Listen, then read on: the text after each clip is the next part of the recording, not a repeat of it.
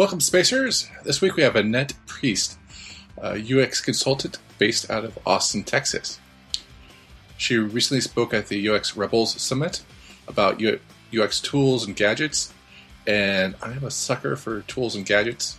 So I asked her if she would uh, come on to the show uh, with very short notice and talk about a bit about the tools, why you would need them, and, and so on and so forth. So um, I'm always trying to learn about UX and how I could, uh, I guess, the discipline of UX and um, and how to apply it to my projects because I feel like I've kind of grown up with the web and and it's really hard for me as a journalist to uh, realize what's happening in uh, specialized uh, fields, because I feel like I know enough to be dangerous. If you, and I hate that phrase, but I feel like I know enough about UX, but I don't really know what someone would do as a full time UX specialist, even though I know they're invaluable to projects. So, um, so I just I, I, liked it.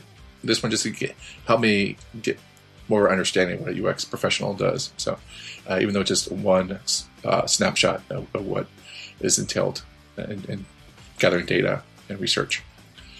Uh, some notes. Uh, thanks to everyone who supported my Kickstarter project. I am very happy to say that has been funded. So I'm I'll be working on uh, responsible design retrofitting uh, book and online course, as well as some uh, cool projects that help support uh, that that as well. So really thankful for all the all the backers there. I'll also be hosting a virtual conference in December 10th about Perch CMS and Perch CMS is the lightweight PHP content management system.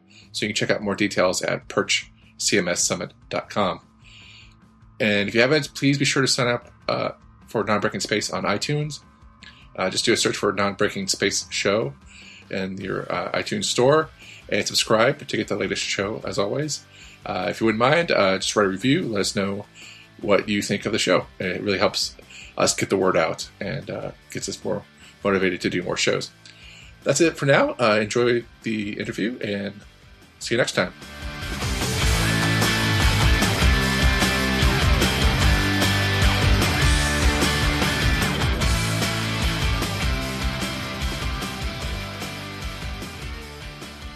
So you, we had, we have just done this week uh, the UX Rebel Summit. It's an online conference, right. and one of your presentations, or like no, you only did one. Sorry, I don't want to do it in plural of uh, the presentation you did was uh, UX tools and gadgets. Is that right? Right.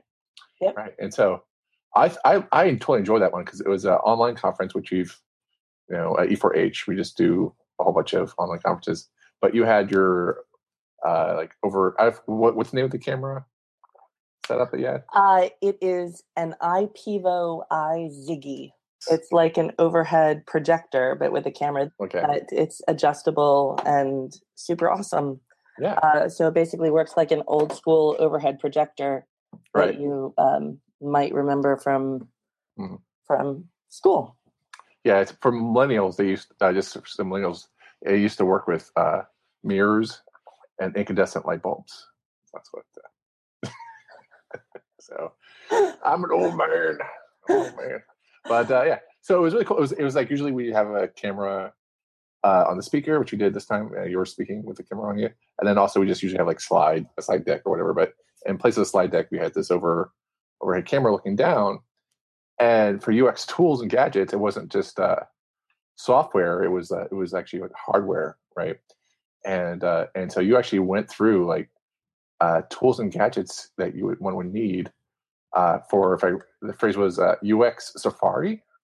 Yeah, uh, that's the phrase he used. And I was like, oh wow, that's pretty cool. Um, so my question is, what is a UX Safari, and when and why would I go on one? Oh, oh, that's a that's a, a one of my favorite things to talk about. I think so. Yeah. Um, you know, there's this principle in in um, lean methodology that is basically talking about getting out of the building, right? Um, UX Safari absolutely applies to that and more. Mm. Uh, and so basically, you should be validating the assumptions that you're making about your design decisions for your product design, uh, whether that's software or a mobile app or um, something for enterprise or a kiosk, anything that you can design. You should be not designing that in a vacuum. You need to be going out and studying people and seeing how they behave with different things and and how they how they are using different things. And so uh, UX Safari, um, I think the the first time I started using that was uh, more descriptive of ethnographic research, which mm. is uh, a special kind of field work where you, it, that really is a little bit more of a direct correlation with like Mutual of Omaha's Wild Kingdom, where you're out watching lions on the plain or something. Uh, right, or like interacting with tribes and right. different different cultures. Right. Right. So um, ethnographic research, you're you're kind of immersed in that, um, and you might want to be a little bit more incognito.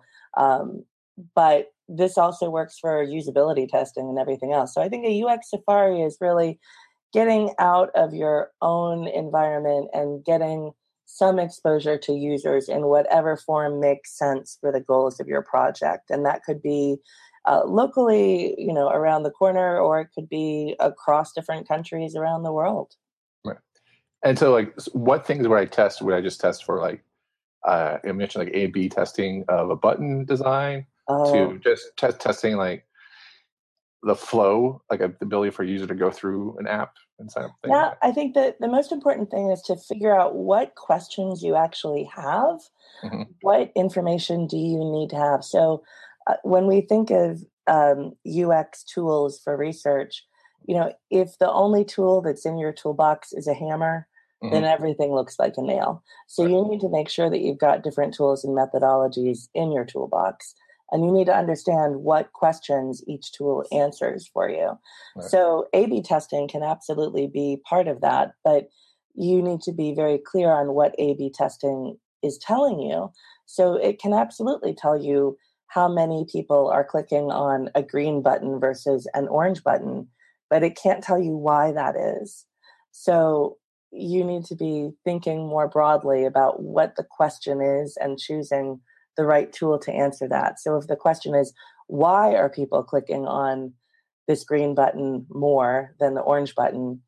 You may need to do some observational work where you watch people actually do whatever task that button is relevant to. You know, right, so so so it's just to go beyond just simple uh, quantitative. It's mostly just to figure out why things are happening the way they are, so that uh, we can then make better design decisions. Exactly. Oh, okay. And then to figure out what tests I need to run, I need to figure out what questions I need to, to ask. It goes back to like, I have these problems, and then I need like a UX researcher to make sure I'm framing the right questions to get right. the right content. And right. once I have the right questions, I can then pick the right tool or UX strategy to go answer that. Is that right? Yeah, I mean, you can think of it too, like um, with a medical analogy. Like if you um, go to the doctor and you have a sore throat, they don't take an X-ray of your leg. Mm-hmm. Now, an X-ray is a test that's available to them. Mm-hmm. Um, you know, they're probably going to make you open your mouth and they're going to look in there with a, a flashlight and make you say ah with a little popsicle stick but um, they they are starting with um, kind of the the easiest, most relevant, most obvious um, types of diagnostics and answering their questions from from there out. Yeah, well, yeah that makes sense.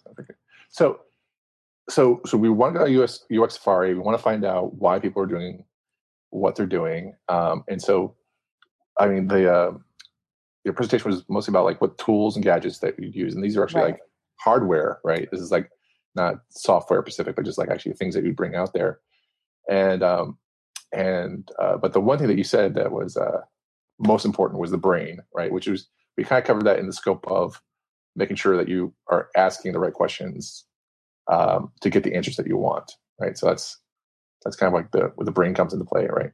Absolutely, and I think some of that too is about um, it's about using your brain further with the methodology that you've chosen. So you need to read up on how these different different tools and methodologies work. So you're applying them correctly. Uh, so an interview is sometimes the right thing to do, but if I go into an interview and I say, um, "Hey, here's my product. You like this, right?" That is not going to get you uh, unbiased feedback. It might make you feel good, but it's it's not going to be really useful information to you. Right. So you need to learn things like answering non-leading, excuse me, asking non-leading questions, um, how to be neutral uh, and not give a lot away with your body language or your facial expressions. Basically, um, be stoic. I, yeah, I think I think UX researchers are probably good poker players because they need to. It's the same kind of skill in terms of just not not showing any reaction to things, right? All right, cool. Yeah. I, so you're telling me to go play poker? That's what it is. Um, I'm sorry, your school is for poker. So, uh, so one one thing to you uh, mention is like I thought that was kind of interesting was um, actually get a really good digital camera and not rely on your smartphone. Yeah, that's that's right. I mean, a smartphone is um, is fine as a backup. Um, mm. I think it's it's fine. Um, it's fine as kind of an emergency kind of stopgap, but you need to really be clear about what the limitations of your smartphone's camera mm. are. And um, there are different sensors that are, are put into standalone digital cameras um, for image stabilization, um, for low light conditions. Just a, a, regular standalone digital camera is going to take a better picture. Uh, and it also is going to have optical zoom versus digital zoom. And hmm. the way that your camera works with digital zoom, which is on your phone, um, it's taking a picture and then just the computer is magnifying one small portion of that picture. And so, as you need to uh, blow that image up for whatever purposes you you need in terms of conveying that information back to your team in the office, you're going to be losing fidelity with that. So uh, you're you're going to be better off making that investment in it's still a consumer level tool. I'm not saying like go out there and buy um, a professional photographer's camera. You don't need to blow a thousand dollars, but you know it's it's worth a three hundred dollar investment to get a good camera, and you don't have to upgrade it constantly either. Right. You know, once you have a decent camera, it's with you. Right, and I figured it'd also be better just to have a separate camera in case you need to make phone calls or something like that. Like it's not your work is not like yeah, interfere with personal life or like other things yeah. you have to do. It's yeah. so disruptive. You might be getting some kind of messages coming through, you know, if you're trying to use your smartphone. Um, the other thing is storage and just the capacity. So if you have a standalone digital camera, you might be out and you might be taking photographs all day long. Um, your camera is also capable of taking some video in a pinch that way. And you can change out a tiny little SD card um, and then you're you're starting from scratch all over again your smartphone is going to have a, a, limited capacity to how many photos and how much video you can have on there and you don't want to be limited by that and find out you're out of space when you're just about to take a shot that's really important. All right so this is probably a basic question probably should ask this like two minutes ago. Why would i need a camera if i'm out in the safari? Just you know just to, what would i be taking photos of exactly uh, well, you probably want to be taking photos of. So, if you're working in an enterprise, you might be getting out of your building and getting into somebody else's building, right? So, you want to understand the context that your products are being used in. Okay. Um, and that can mean a lot of different things. So, is it an urban environment? Maybe that's out on the street as part of your safari. If it's an enterprise thing and you're visiting other people, your customers' workplace, uh, you would love to see their desk probably, uh, and what their office is like. Are they in a big uh, bullpen? Is it a cube farm? Do they have private offices? Uh, is it open plan workspace? Are people wearing headphones? Hmm. Um, you know, just all kinds of details that you can't. I mean, you can write them down, sure, but it's going to take you a lot longer to capture all of that detail versus the detail that you're aware of, kind of ambiently that you can right. capture very quickly with just a couple of snapshots. Right. Yeah. So yeah. So definitely, it's almost like definitely taking a, a film crew with you and documenting this. You know, other tribes out there, but just seeing how your a web product or a physical product is actually used in the wild. So that's why you want to take it. And yeah. You know, a picture's yeah. a thousand words. So so yeah. Now I understand why you'd want to bring a camera with you. And, so and you might want to bring a dedicated team member just to take those photographs and maybe somebody would direct them a little bit in terms of what's important to capture but just having that assigned to one particular person can be a big help too in terms of letting you focus on other aspects that you need to be uh, worried about while you're out on safari okay. Right. So I have this camera, and then like that's one of the things I liked about your presentation was that you know we didn't have slides, but you had a camera overhead. It was like you actually brought out you put your camera into uh, and other tools into a a plastic see-through uh, container bin. Right, right. right. Is, that behind you right there? Is that can you yeah. yeah, it's still behind me. I haven't gotten yeah. a chance to, yeah. to pack that away yet, but yeah. Um, so, yeah. So yeah, so it's just uh, like a, I don't know, like is it 12, nine foot tall by 12 foot storage bin? Is that? That's a really big bin. That's a big I, bin. I think Not 12 foot. I, I think like inches. yeah, inches, yeah. Well, I'm six foot seven, so that's true. You do operate on a different scale than the rest yeah. of us. Yeah, um, that's just a. It's a little Sterlite plastic bin. It has two compartments, and you can open each individually. So you can just kind of ditch the bottom uh, mm. or ditch the top, and um, uh, yeah, it's it's super handy. It's clear, so you can find exactly what you're looking for very easily. Right. Um, it's not anything that you would want to uh, take on the road in terms of a, a bigger trip that you're going to have to take a plane for or anything mm-hmm. like that. But uh, it's something you can easily pop into the trunk of your car and walk short distances with. Right. Yeah. So it's definitely something that you want to like, you know, put the container, put a camera in, and then put all your other tools in, just so you right. don't have everything like loose goosey in a, in a backpack. yeah. Like so, yeah. And uh, I've got different. I've got different uh, containers for different different types of needs. So I have like a, a small wheeled um i don't know if people would call it a train case or something but it's like it's like a little rolling suitcase but it's about half of the normal size right? So it's more like a briefcase size thing. It's expandable but it's hard side and um, when i'm doing research that's in other states or other countries that's the type of thing that that uh, that gear winds up getting packed into instead Okay. And then, so what else will we put into like uh, one thing's like um, you know the first person to, to mention this, but like the first person to like really dive deep into like what it could do for because I don't I don't own one of these, but I've seen a lot of people use it. Uh, Livescribe Echo Pen, is that right? Yeah, yeah. So this is probably um, the the biggest recent i mean i would say recent like probably within the past five years that i started using it mm-hmm. um, but i find it so handy so of course ethically you should let anybody know when you're recording a conversation with them but uh, you know your your participants for interviews uh, should be made aware that you are recording them but it's a lot less obtrusive to just be using a pen that is capturing that sound than to have a, a microphone that you're shoving into somebody's face um, that is a, a bit more uh, obtrusive. They're aware of it constantly. It's easier to kind of forget, and that forgetting enables a relaxation, and that relaxation enables a little bit more forthrightness from mm-hmm. the people that you're talking to. So it's a, a really handy thing. But uh, aside from what it gets you in terms of more open conversation with your participants, it enables quicker, easier analysis because as you're handwriting the notes, uh, it works with special paper and the the audio that was being captured at the time the pen was moving on the paper is easily indexed.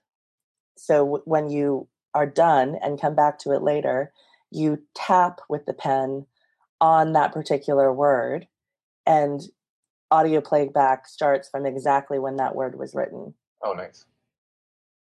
Right, cool. Yeah, and that way, really yeah. powerful.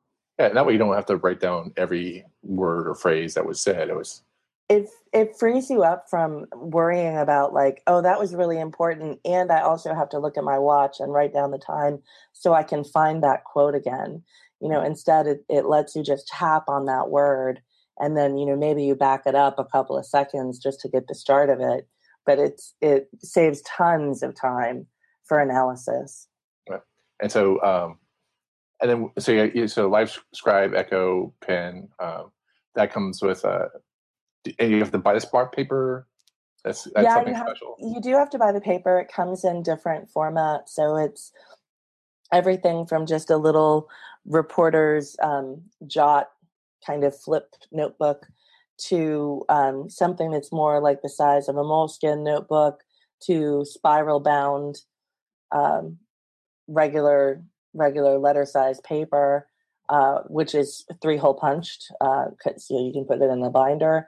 Um, but they also have little tiny things. They have stickers and post-it notes as well. So there's lots of form factors. But um, yeah, the paper is not. I don't find it prohibitively expensive, especially given how useful it is. Okay, cool.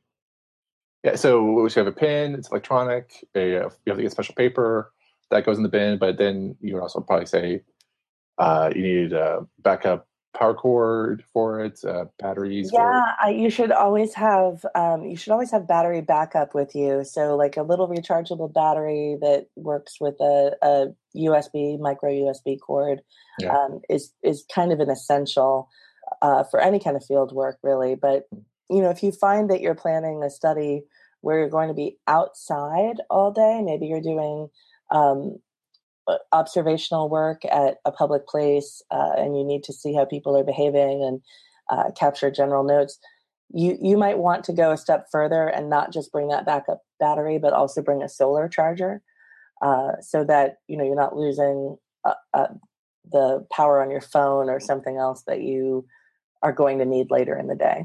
Okay. All right so let's see what else we would anything else you would you would put into the container let's see, what did we talk about? We talked about a camera. We talked about the Livescribe. Um, I noticed. I, yeah, ahead. sorry. Go ahead. I noticed like this. You had this big honking label maker. yeah, I mean, and that's not um, that's not something you would necessarily take with you on every trip, but I think mm-hmm. it's nice to have. Um, USB hubs are are kind of an important thing, and um, I've got one here on my desk, and I think it's got eight uh, eight different USB cords plugged into it. So uh, one of the things that you can do with the label maker that's really nice, aside aside from like labeling your hard drives in terms of what's on them or which backup they are for, uh, is you can make a little label for what what device does this USB cord belong to, yeah. and just wrap it around the tail end of it. But um, I also like things like uh, little rubberized smartphone stands, which are handy for. Um, you could use them almost as a, a tripod um, for some kind of recording with like a flip camera or something, but mm-hmm. also to make signs on a disposable whiteboard to help people find you or get to you. Or there's such a or, thing as a disposable whiteboard. Uh, yeah, I mean, disposable is maybe not the right word, but uh, like port- portable, but oh, portable, kind of like letter sized. So I've I've got a couple um, parents might might have some around the house for the mm-hmm. kids to practice handwriting on. Um, they might call them a, a whiteboard slate or something. Okay. I'm not sure, but um, basically, just a little a little cheap whiteboard mm-hmm. uh, can be a really helpful thing, and a clipboard, always a clipboard. Right. Yeah, and so uh, there's also uh, like Beta Book is a Kickstarter I was I sponsored, but it's like a, a book that folds. It's a whiteboard uh-huh. that folds, and um, so I like that light because then you just fold it up and I can put it in my backpack and I can just have a whiteboard with me and I don't have to worry about it. Yeah, yeah, absolutely. But uh, but yeah, uh, but I do want to get like pick, so. But you wouldn't put a, a, whiteboard into your container, right? That this that's like a bit too big. Um. I, well, I wouldn't put like a big whiteboard, but I, would, I would a smaller like letter size piece of paper, um, okay. or A five, A four, uh, piece of paper. Okay.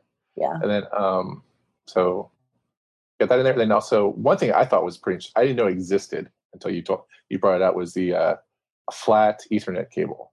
Was that yes. I didn't know that existed. Like we have like so many Ethernet cords around our uh, office that, uh, that, that the regular Ethernet ca- cable that the the flat is just uh, so compact. It's like, oh, yeah. so nice. Um, yeah it, that's such a weird little quirky thing too right but um but but one of the things i showed was like i had this six foot long um, Ethernet cable, and compared to the the flat, it basically the six foot one took up the same amount of space yeah. that 150 feet of the flat cable takes up. Right. So, yeah. It's like it's six feet is just like this big ball of plastic. Yeah.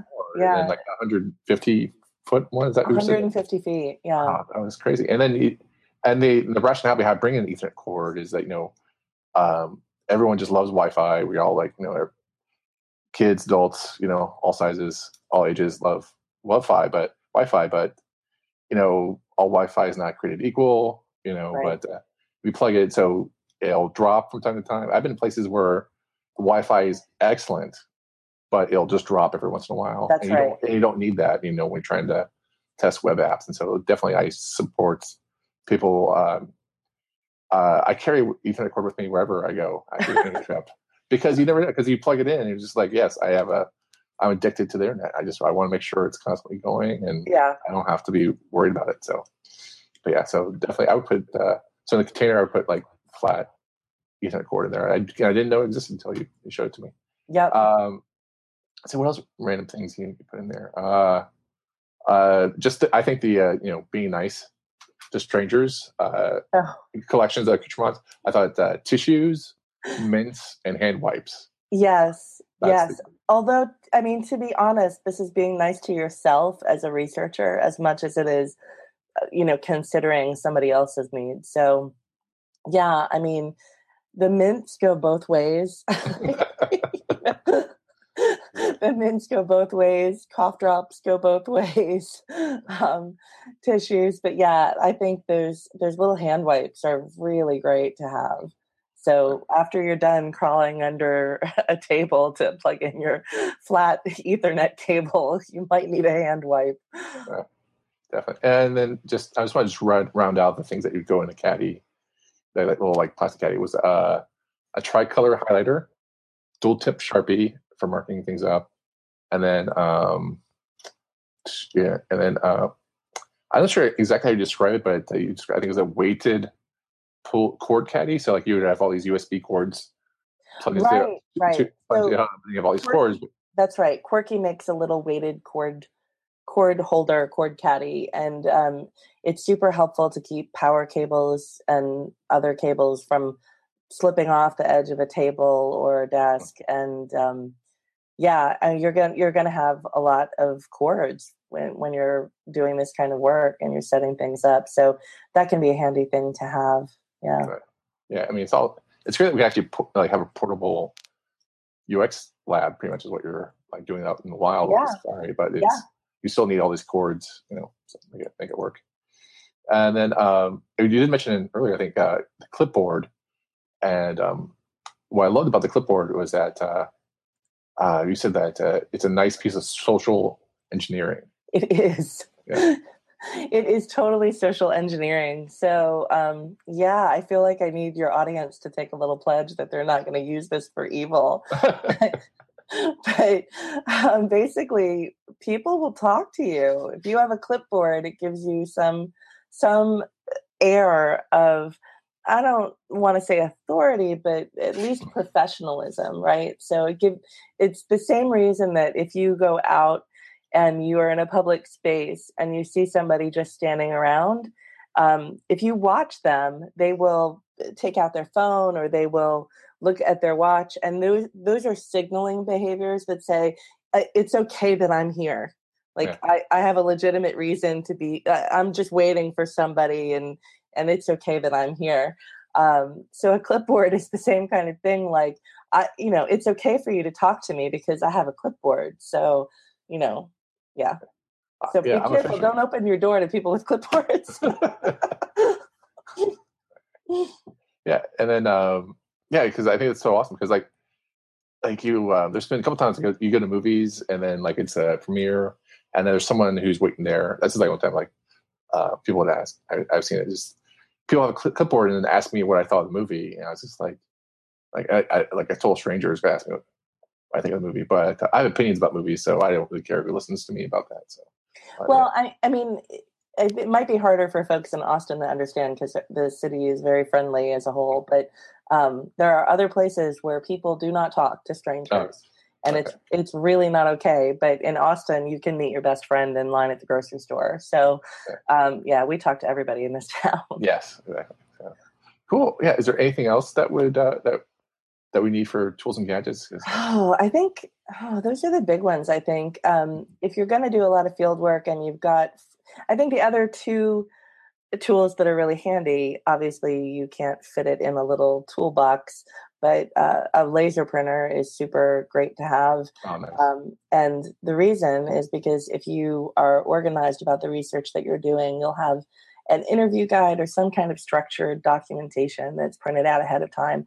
It's a lot faster and a lot more consistent for you to be working off of that than to just try to take notes freehand with no structure. And even if you were going to do them freehand, um, for you to kind of put the structure in yourself by writing then then things get convoluted between you know were you making a heading or is this really an observation and all of that kind of stuff so a printer and then of course if you have printed material um, surveys and things like that as well you'll want to have a scanner um, mm-hmm. And of course there are apps uh, that you could use on your phone um, the only caveat that i'll mention for that is um, do you know where that data is going? Uh, if you are working for an enterprise on something that's highly sensitive, you probably want a standalone scanner that you can control where that data is going to, and maybe it's just a little SD card that's part of the scanner that's plugged directly in. Then it's not going to the cloud. It's not. It's not going to be vulnerable to um, to prying eyes. Okay Right. and like there's so many like awesome portable scanners out there. It's right. It's pretty easy to put one in a backpack, and it doesn't really weigh that much. Yeah, I would say the uh, Fujitsu ScanSnap is probably the the gold standard for that right. as far as the portable scanners. Right. Okay. Yeah. So, um, any other gadgets or tools that someone would need for Safari? Tons, tons of gadgets and tools. tons. So, talk about these for days. I've got so much equipment. Oh, man, awesome. Yeah. So um, I didn't know one piece of software was um, what's called TechSmith Morae. Morae, that that's right. And yeah. so that, what, what, does that do exactly? So, um, oh, Morae has three different components to it. Um, and they're technically they're it's a suite of um, a suite of products that work together. So there's Morae Recorder, Morae Observer, and Morae Manager. And Recorder is it's basically a screen capture program uh, on steroids. So it allows you to see what your test participant is doing on a computer. Um, it allows you to have mouse tracking on, so there there could be a trail. It's easier for you to find uh, where their mouse is. Um, and it enables all kinds of other data capture, or as we in the field call it, data logging. Um, so you're able to be very specific, uh, which is all tied to timestamps as well. You're able to be very specific about what behaviors are occurring um, and tracking that by participant, which enables you to eh, look in analysis across participants or within participants um, for different trends and themes uh, and where different problems are occurring.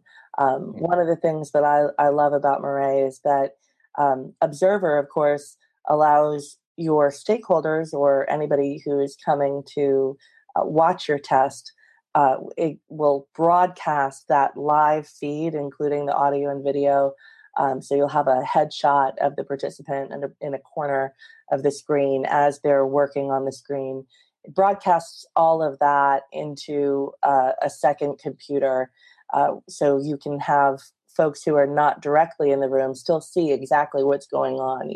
Oh, nice. um, and the the cool thing uh, as far as that data capture I was mentioning, that data logging, is they have a feature that works with a uh, Bluetooth adapter and a Wiimote.